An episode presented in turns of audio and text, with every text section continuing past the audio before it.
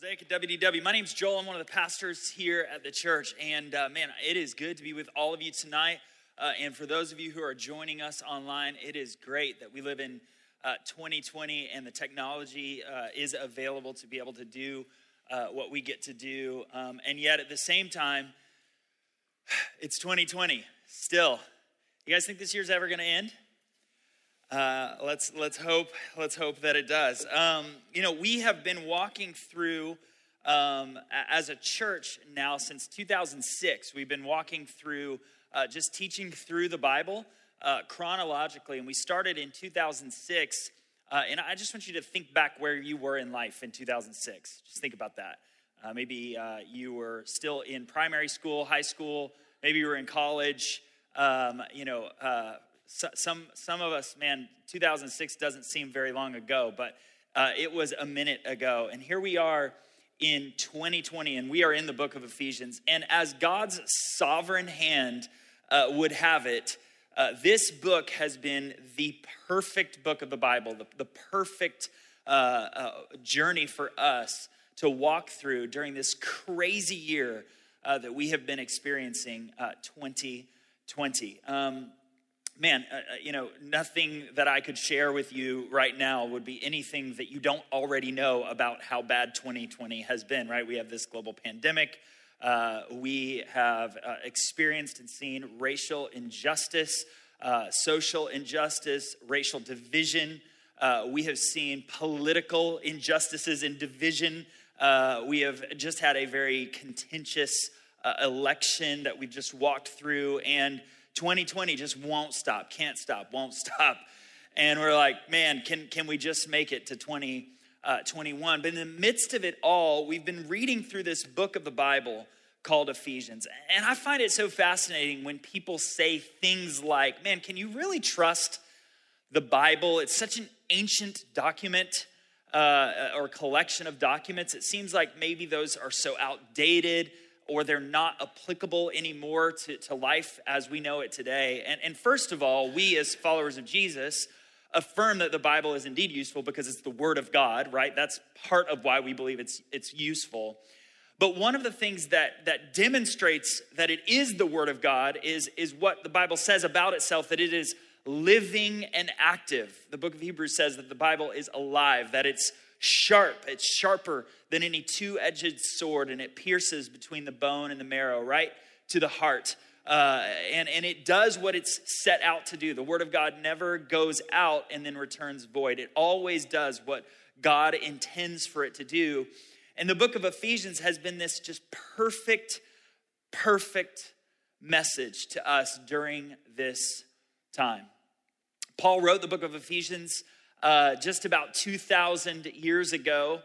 And uh, it was meant to be a circular letter uh, that would be written to churches that were in the region of Asia Minor. Paul was in prison at this time in the city of Rome uh, under his first Roman imprisonment. He is awaiting trial, uh, or at least a hearing with the emperor, um, who at that time was Nero, so not a nice person. And as Paul was awaiting this trial, rather than fretting about the results of that, instead he's making the most of the opportunity that he, ha- that he has. And while he's under uh, either imprisonment or house arrest, he is writing to churches that he helped plant during his missionary journey. So Ephesians is written to the churches in the region of Asia Minor that Paul planted.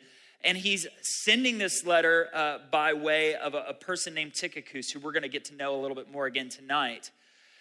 And this letter that Paul sends has two main themes, two mega themes. And, and these themes, um, as you hear them, you're going to begin to see why this letter was so perfect for us to walk through this year. The two themes of the book of Ephesians, the main themes, are reconciliation and renewal. Reconciliation and renewal.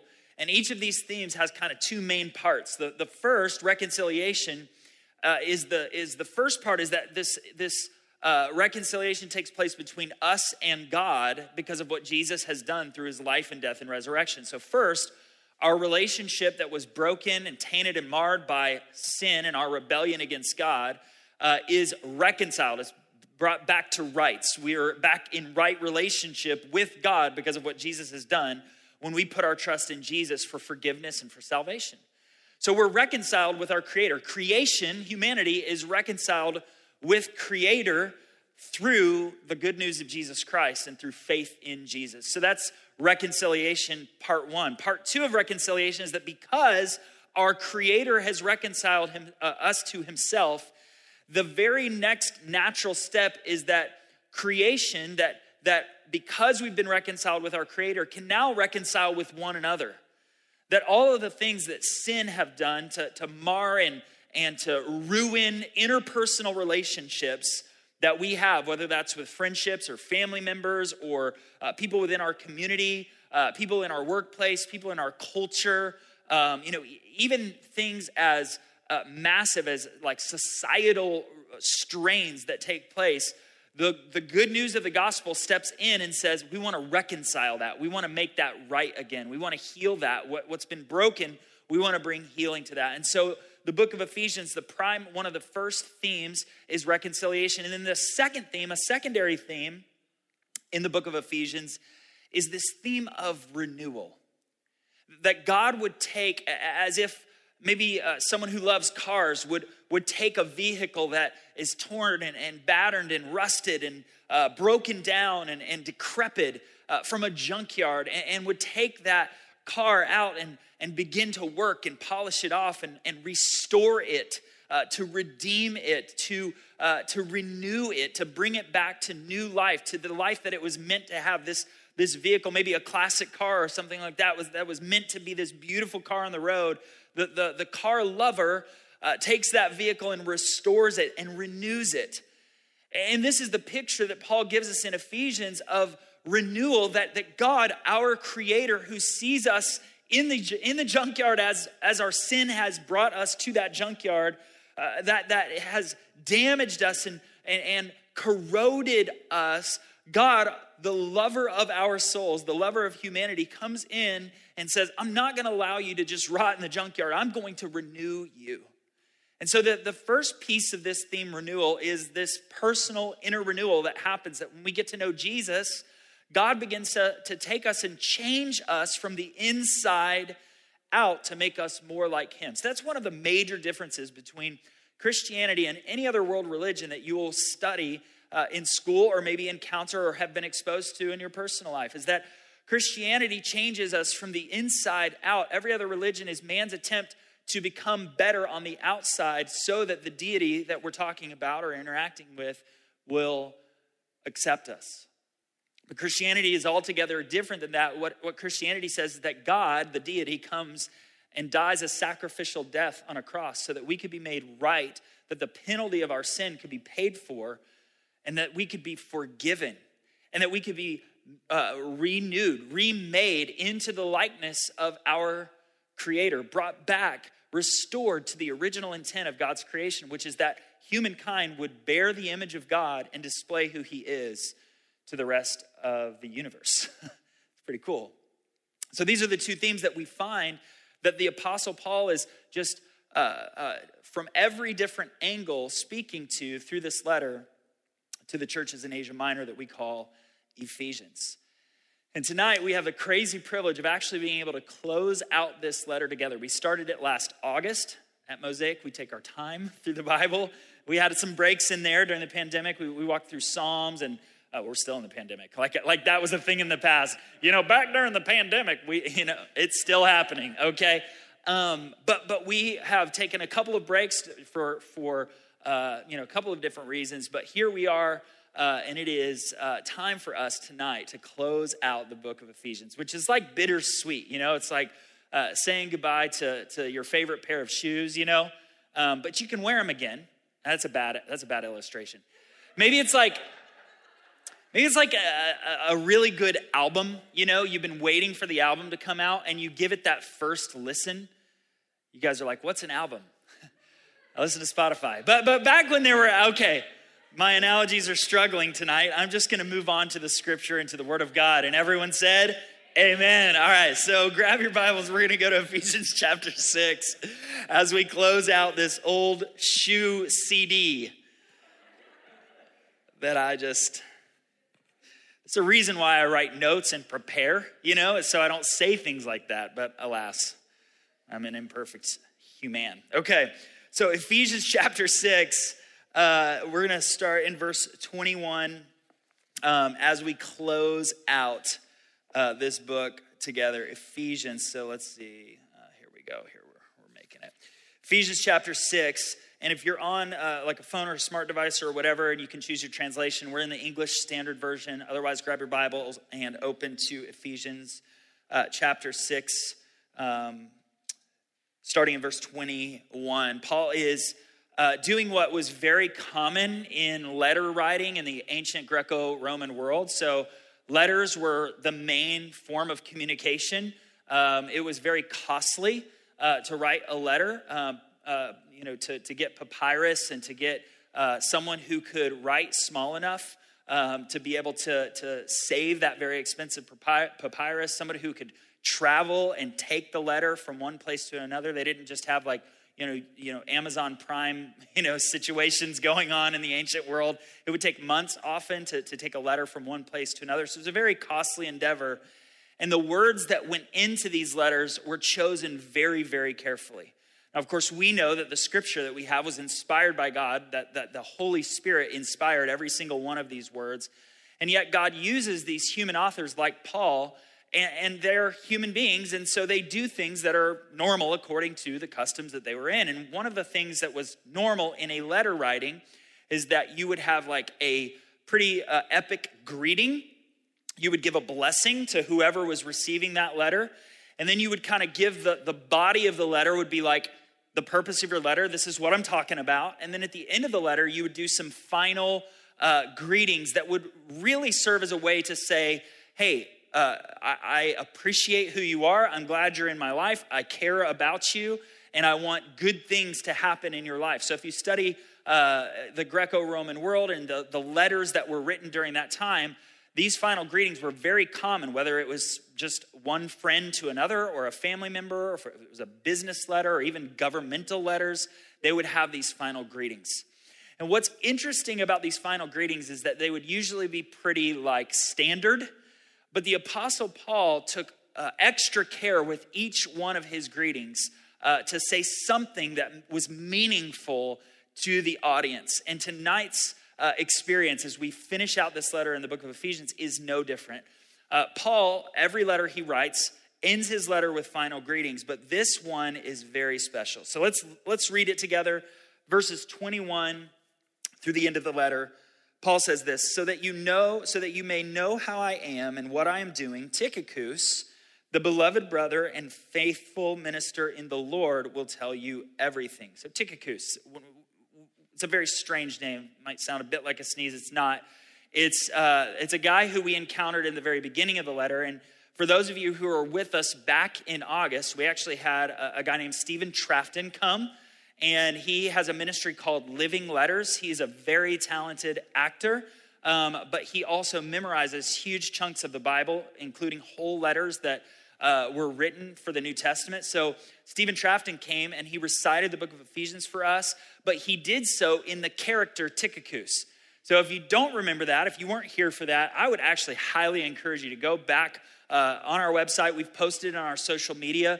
Uh, and there's a link uh, to this. It is so well done. I would encourage you to go uh, uh, listen in on that. And he actually quotes the whole book of Ephesians, which is incredible uh, as well. But he comes as the character Tychicus because Tychicus was the man that Paul sent from Rome to Asia Minor uh, with a couple of letters, actually. Spoiler alert th- this letter, uh, as well as uh, the letter of Colossians, were both brought uh, by Tychicus at the same time. And we'll get into that when we preach Colossians as well. But uh, so here's Paul. He's saying, So that you may know how I am and what I'm doing, Tychicus, the beloved brother and the faithful minister in the Lord, will tell you everything. I have sent him to you for this very purpose, that you may know how we are and that he may encourage your hearts. It's interesting, Paul repeats himself here in just these two short verses that he wants the readers to know how he is doing. Well, first of all, that, that should strike us as significant because that's not something he writes in his other letters, so that you may know how we are, how I'm doing, what I'm up to. But it's unique because Paul, right now, as he's writing, he's in prison. He is under arrest. He's in Rome. He's awaiting trial. He's waiting to meet the emperor, Nero. That was a big deal. Most of the time, when you appealed to, to the emperor, it wasn't like the Supreme Court where they would either rule for or against and someone would write an opinion article afterwards. Usually, you were either exonerated or executed. So it could go really good or really bad, okay? And so Paul is really expecting that he's to be executed. He's not sure, but he's in that space. But in the meantime, he wants to be connected with these churches. So he says, I want you to know how I am. I want you to know what we are doing. And we actually find uh, through the book of Acts, as Luke ends the, the letter in the book of Acts, that what Paul is doing is he is preaching the gospel like gangbusters. He's doing everything he can to tell everybody who will listen about who Jesus is. And in fact, the gospel is spreading. Actually, the imperial palace guard, people in, in, in uh, Rome, in Nero's palace guard, are actually coming to know Jesus as Savior. It's an amazing thing that, that the Apostle Paul, the work of the gospel is bearing fruit even in those circumstances. But then Paul continues and he finishes this letter so uniquely, and it would be so easy for us to just miss this and turn to the next page. But tonight, I think it's going to be super important for us to grasp. Paul says, verse 23 Peace be to the brothers and love with faith from God the Father and the Lord Jesus Christ. Grace be with all who love our Lord Jesus Christ with love incorruptible. With love incorruptible. This is a very unique closing for the Apostle Paul. This is actually the only time he closes with this phrase in any of his closings this phrase, love incorruptible. And when you think about why that might be, why Paul would choose those two words, and you remember the fact that these mega themes that we've been walking through is this reconciliation that we have with God and then with one another as a result. And that God does a work of renewal in us and then through us to the society and to the culture around us. This idea of incorruptible love begins to paint a specific picture. Paul is reminding us of, the, of these themes of this reconciliation between God and us and between us and one another, and this renewal that is going against the work and against the stream of what sin is doing on earth. Think about what sin did when, when Adam and Eve were in the Garden of Eden and they chose to rebel against God and they ate from the tree of knowledge of good and evil. The temptation that Satan was giving to them is that they would become like God and that they would know good and evil like he did, and that they would become their own divinity. But what actually happened? Instead of them becoming like God, which, by the way, they were already made like God, they were already made in the image of God. Satan is trying to trick them into becoming something that they already were. And they listened to his voice and they chose to rebel against God. And what did they bring into the world when they ate from the tree of the knowledge of good and evil? Corruption. They brought corruption to the world. For the very first time, death entered the story. For the very first time, sin entered the story. And they brought corruption into the world. And for the very first time, the human race began to, instead of enjoy fruitful, peaceful, faithful fellowship between God and one another, there was enmity between humanity and God and enmity between humanity and one another.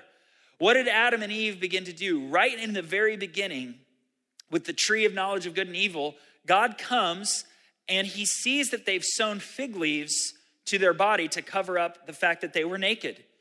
And this was a a, a, pretty obvious thing because God had made them to be innocent so that they did not think of their nakedness as shameful. But when sin entered the world, they immediately began to feel shame and they sought to cover up their shame. God comes into the garden and says, Hey, who told you were, you were naked? And they begin to immediately point fingers, right? Adam points his finger at Eve and says, The woman you gave me, right? Um, which, by the way, Adam was with her, okay? So don't let anybody blame womankind for the problems of the human race. It's actually the fault of, of the man. Because the man was alive when God gave the command not to eat from the tree of knowledge of good and evil. Then Eve is created. And so it was Adam's failure, not Eve's, that brought us to where we are today. Yeah, it's true. And all the women can just say amen. It's true. It's true. But here we are, all, all of us as the human race, we are all experiencing the ill effects of sin and the corruption that is brought in because of sin that Adam and Eve brought to the picture. And the Apostle Paul walks us through the book of Ephesians in the most concise, clear way I can think of in all of Scripture. And I want us to go back to that. Actually, this morning at the Winter Garden campus, I preached this uh, same passage and I walked through the whole book of Ephesians, and it was awesome and fun in, in its own regard. I'm not going to do that tonight. I'm actually going to walk us through Ephesians 2 1 through 10 because I think it encapsulates the heart of the book so well, and uh, that will that will be good for time as well. Uh, so let's jump into Ephesians chapter two together. Let's flip back just a couple of pages. Ephesians chapter two. Paul writes this uh, incredible picture of the gospel in one sentence in Greek. In fact, there, there are periods and, and, and uh, some uh, commas and some uh, punctuation in, in our English Bibles just to help us uh, be able to understand the thoughts that are going on. But in Greek, Paul wrote this 1 through 10 is all one run on sentence. His Greek teacher would have given him points off for this. But inspired by the Holy Spirit, so excited, I think, about the incredible nature of the gospel, Paul writes this one very long sentence. And it starts here's kind of the grid. Verses one through three tell us the bad news. Uh, Paul gives us the implications of the results of the Garden of Eden in verses 1 through 3. And then verses 4 through 7, he talks about what the good news is and what happens because of the good news. Verses 8 and 9, he talks to us about how salvation actually works, how we become saved, how we become children of God. And then verse 10 talks about what we do with our salvation. So I want to read this, and I think it's going to be so helpful for us as we think about how God has reconciled us and what he's doing to renew us. You guys ready? Ephesians 2, starting in verse 1. He says, And you were dead in the trespasses and sins in which you once walked. Bad news, right? From the very beginning. Like, not you were struggling, or you were having a hard time, or you needed some help. No. And you were dead in the trespasses and sins in which you once walked. What did God tell Adam and Eve in the garden? When you eat from the tree of the, uh, of the knowledge of good and evil, when you eat from that fruit, you will surely die. That death was what our inheritance was when we took the, the fruit and we ate it and we received the knowledge of good and evil. We, we abandoned our, our relationship with God God, who was our loving Father, we abandoned our relationship with God and we chose our own divinity. And what did we bring into the world? Not life, not divinity, but death, and death into the human race. And so that is our situation. The news is bad, it's grim, it's bleak. Paul says, and you were dead in the trespasses and sins in which you once walked. It's this original walking dead. You see what Paul did there? I apologize. Okay, I'm a father. I make dad jokes. All right, so, and you were dead in the trespasses and sins in which you once walked. So we're physically alive and we are spiritually dead, following the course of this world, following the prince of the power of the air, the spirit that is now at work in the sons of disobedience. This is Satan. So we're following Satan, among whom we all once lived in the passions of our flesh. So Everybody's in there. There's not like some good people over here and some bad people over there. It's all of the human race is in one position that we are, apart from Christ, dead in our trespasses and sins. And he says, Among whom we all once lived in the passions of our flesh, carrying out the desires of the body and the mind, and we were by nature children of wrath, like the rest of mankind. So when we rebelled against God, when humanity rebelled against God, Adam and Eve, instead of being the children of God that they were made to be, became children of wrath. And all of Adam and Eve's children, which is all of us, became children of wrath like the rest of mankind. What a bleak place that the human race found themselves in. But I love that God n- never lets the story end at that place in the Garden of Eden. In fact, uh, the, the first gospel is preached right after this event when Adam and Eve ate from the tree of the knowledge of good and evil. The first gospel is preached when God promises to, to put enmity between the offspring of Eve and the serpent Satan, that there would be enmity, and that Satan would bruise the heel of Eve's offspring, but that Eve's offspring would crush the head of Satan. And what does that bring us to? That brings us to the good news of the gospel that Jesus came, and yes, uh, he was bruised. He was bruised for our transgressions. He was crucified on the cross. He bore the weight of our sin on the cross. He bore the wrath of God on the cross. He experienced all of the penalty that our sin deserved on the cross. And he paid the penalty for our sin in full so that we could be acquitted in God's court of law. Tomorrow I have jury duty. You guys can pray for me, okay? But in this cosmic courtroom, Jesus comes in who is 100% not guilty, and he stands in the place of we who were guilty before God the judge. And he takes on our punishment willingly and voluntarily so that we can be declared not just not guilty, but so that we could be declared righteous. So our situation was bleak, but God didn't let the story in there. And here's how Paul unpacks that in verses four through seven. And I love these two words that he starts with moving from the bad news to the good news. Here he says, but God. Those are some of the most powerful words that can ever be uttered over your life. whatever your situation has been, whatever situation you may find yourself in, those two words will change everything. That we were dead in our trespasses and sins. It doesn't get much better than that. But God. He did not allow the story to end there. He intervened, but God, being rich in mercy, because of the great love with which He loved us, even when we were dead in our trespasses, made us alive together with Christ. By grace you have been saved, and raised us up with Him, and seated us with Him in the heavenly places I love that Paul is using past tense language to, to declare where we are at with God. Some of us uh, struggle, depending on what our background is, how we grew up, maybe the family that we come through, maybe some of our religious experiences or our church backgrounds or how we perceive the world around us. We wonder where we're at with God. We wonder what the score is with God. And the good news tonight is that in God's mind, which is the only mind that really matters, in God's reality, which is more real than the world that we live in today, that if we are in Christ, we're not in a position that He is looking down on us, waiting for us to make another mistake and, and judging us for, for those mistakes, judging us for our struggles with sin.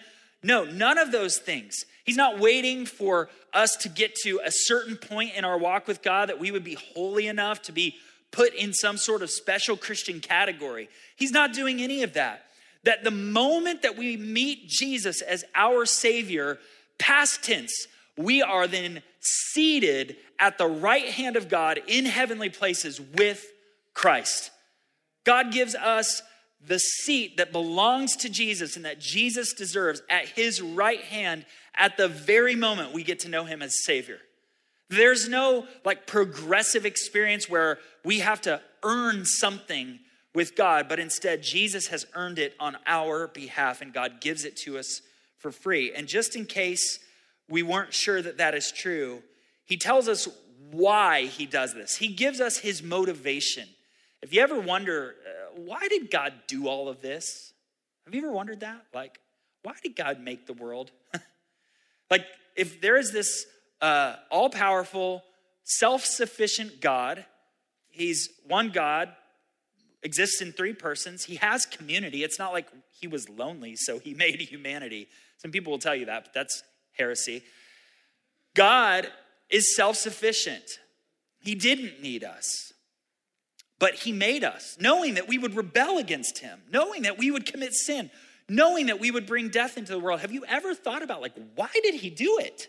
He could have just, Him and Himself, been cool for all of eternity, but He chose to make us. And here's what Paul says. Here's the reason that he's doing all of this. Verse 7 so that in the coming ages, so, so there was our past tense that we're seated with Christ, but here is our future progressive reality. Ready? So that in the coming ages, he might show the immeasurable riches of his grace in kindness toward us in Christ Jesus. Why did God do this? Because he wanted to show us his immeasurable kindness. He's just that good.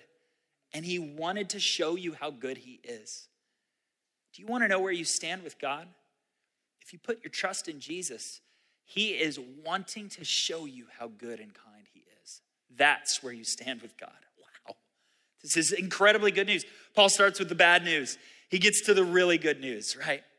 That God would show his immeasurable kindness and the riches of his grace toward us in Christ Jesus. And then he says this for, for in case we're thinking that there's something we can earn in this whole situation, Paul dismantles that. Verse 8 For by grace you have been saved through faith. And this is not your own doing. no one was good enough, no one was deserving, no one was worthy. But God gave us salvation by a free gift. Listen, this is not your own doing, it is the gift of God, not a result of works, so that no one may boast. The salvation that God has given us, though the news was very bad, Jesus came in to make the, the news so good. And salvation has been given to us by God as a free gift of his own grace and kindness towards us. And the only part we play is simply placing our faith in him in response to his goodness and grace. And then he says, Here is the result of your salvation. This is where the renewal begins to take place, both in you and through you. This is what I love is that we who were dead in our trespasses and sins, we who rebelled against God, God could have just done away with us. God could have quit on us, but he didn't. And not only did he not quit on us, but he also invited us to participate in the story. Verse 10 For we are his workmanship, created in Christ Jesus for good works, which God prepared beforehand that we should walk in them. That word workmanship in Greek is the word poema. It's the word that we get our English word poem from. And the word in Greek is, is really kind of trying to, to convey this idea that we are God's masterpiece, that we are his work of art, that we are his story being told in poetic fashion to the rest of the world. In fact, Paul will tell us in chapter 3 that, that, that God wants to demonstrate his manifold wisdom through the church to the entire cosmos. That God not only reconciles us with him, but he also restores and renews our purpose. That we would be partakers in the gospel, but also not just the participants, or not just the recipients and partakers, but also that we would be participants in the gospel, that we would be, bring other people to know Jesus as God's workmanship, walking in the good works that God has prepared in advance for us to do. So this is the essence and the nature of the gospel. This gospel that, that reconciles and this gospel that renews. Gospel is just a, a church word for good news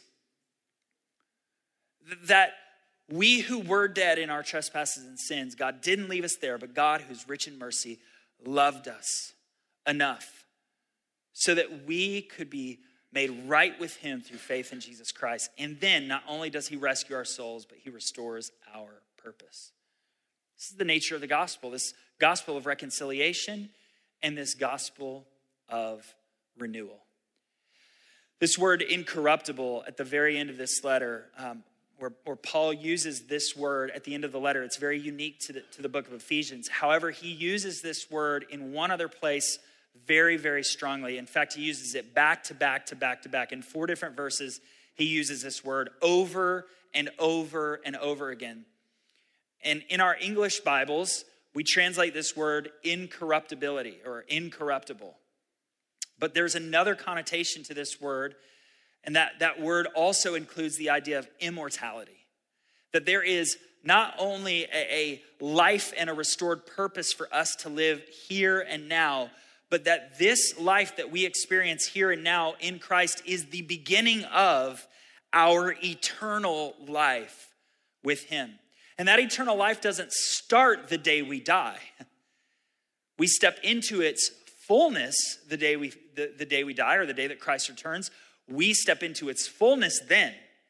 But here and now, we step into eternal life as followers of Jesus. And our call is to bring that life to others. I want you to listen to what Paul says, and you can turn there if you'd like, uh, in 1 Corinthians 15, where he uses this word uh, incorruptible. The Greek word is aphtharsia but it means incorruptibility and immortality. And he uses it over and over and over again in First Corinthians and then once in Second Corinthians. And I want us to hear these words today as we consider the nature of this incorruptible love that Paul is finishing the book of Ephesians with. This book that has been marked by reconciliation and by renewal. Listen to this. Paul says, For the perishable body, the mortal body, the dying body, must put on the imperishable and this mortal body must put on immortality. So there's the, the two implications of that word aphtharsia uh, this incorruptibility and this immortality. When the perishable puts on the imperishable and the mortal puts on immortality, then shall come to the pass the saying that is written Death is swallowed up in victory. O death, where is your victory? O death, where is your sting? The sting of death is sin, and the power of sin is the law. But thanks be to God who gives us victory through our Lord Jesus Christ. And Paul continues that thought in the next book, uh, Second Corinthians chapter 5, verse 4. And he says that what is mortal or dying gets swallowed up by life.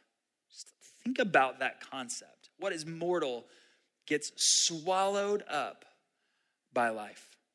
See, this gospel, this good news, this thing that God has done in and through Jesus Christ that He's inviting us into, is the good news that our life, though we were dead in our trespasses and sins, has been reconciled with God. We've been made alive again in Christ. Our purpose has been restored. Our, our uh, lives have been renewed with this purpose of immortality. That, that our eternal life begins here and now. And our job, our goal, what God is calling us to is simply invite others in.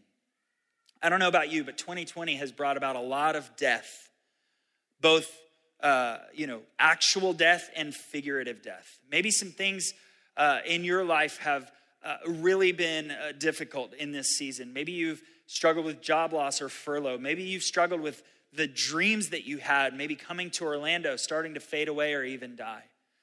Maybe you've struggled uh, in your interpersonal relationships. Maybe you've struggled uh, in, in countless other ways that I couldn't even begin to understand, but you know where you're at right now. And what the book of Ephesians screams out to you tonight is that God desires to reconcile with you and through you. And God desires to renew within you, and He desires to renew through you. And that this imperishable love that He's given us in the gospel is a love that will make uh, an impact and change everything around us, not just in this life, but in the life to come. That eternal life is something that God has given us that begins here and now. And that it gives us the opportunity to love people differently it gives us the opportunity to live differently because we know that this world is not our home, that this 2020 is not the end, but that God has not finished writing the most incredible story that's ever been written. And it's a story that is a story of reconciliation, and it's a story that ends with renewal. And that's hopeful. Amen? Amen. God, thanks so much for the book of Ephesians. God, we thank you for this time that we've been able to spend uh, in your word.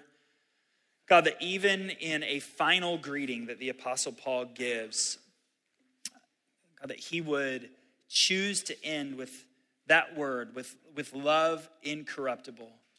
God, that it would be a reminder to us that the gospel that you have given to us is a gospel of hope, it's a gospel of eternal life. It's good news that even though we have made a mess of things in so many different ways, and the world around us makes such a mess of this life, that you do not allow the story to end there, God. But that Jesus, you are our hope. That because Jesus, you came and you lived and you died and, and you resurrected from the dead, all of our hope for this reconciliation and for this renewal can be in you and found in you, and that our hope is not in vain. Jesus, I thank you for the eternal life that you have extended to each and every one of us.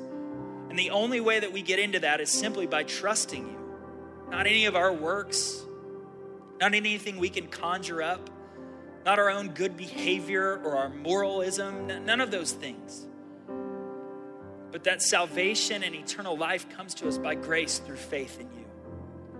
And God, that you would be so kind to pour out your immeasurable riches and grace upon us, that you would be so kind to seat us in heavenly places with Christ. You would be so kind to pursue us, even we, we were running after and running away. That you chased us, that you bring us to yourself. God, I pray that through the book of Ephesians, God, we would recognize that you are a God who reconciles, that you are a God who renews, that we would put all of our hope and trust in you. God, we thank you for your word. We thank you for the good news the gospel. In Jesus' name we.